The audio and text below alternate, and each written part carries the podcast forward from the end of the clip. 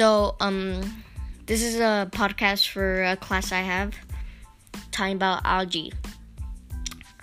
So, let's get started. Anyways, we all need few fuel to get around, right? And as America takes steps to improve our energy security, homegrown fuel sources are more important than ever. Now, the Energy Department is researching one of the fuel sources of the future found here in algae. Have a look at this algae farm. Farm. Now, I should be placing a photo. I'm not sure if I did. If I didn't, I'm sorry, but anyways, if I do, here we go. These large man made ponds are called raceways, and they cultivate a new crop of algae every few, few re- weeks. You see, algae, or more correctly, microalgae, are very small aquatic organi- organisms that convert and sunlight into energy. Some of these algae store energy in the form of natural oils. Can you believe that? But under the right conditions, algae can make a lot of oil that can be converted into biofuels, which is the most important thing. Algae could potentially produce up to 60 times more po- oil per acre, acre than land based plants. I'm sorry if I said that wrong, but extract that oil and you have the raw materials to make fuels for cars, trucks, trains, and planes in the future. In the future, anything that runs on oil, gasoline, and diesel could also use biofuel from algae. The oil is extract, extracted by breaking down the um, the the the, the, the um, uh, stru- cell structure of the algae.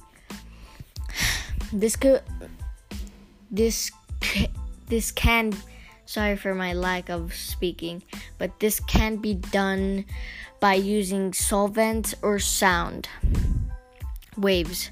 After the oil is extracted, then it is further Wait, let me drink some water. Sorry, I'm just really nervous. I don't know why, but processed at an interrogated bio biorefinery or in the future at a traditional oil refinery. But anyways, so Another great benefit of algae, consider this like plants, algae needs carbon dioxide to grow, and that's good for the environment since it takes CO2 out of the atmosphere.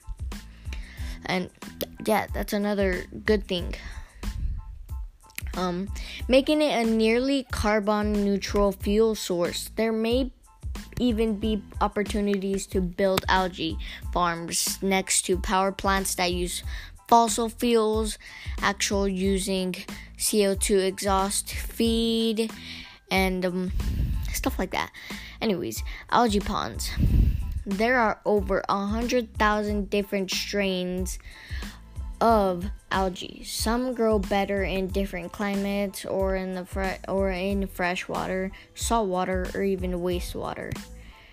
But so scientists are testing different algae under many different conditions to find the best strains and develop the most efficient farming practices.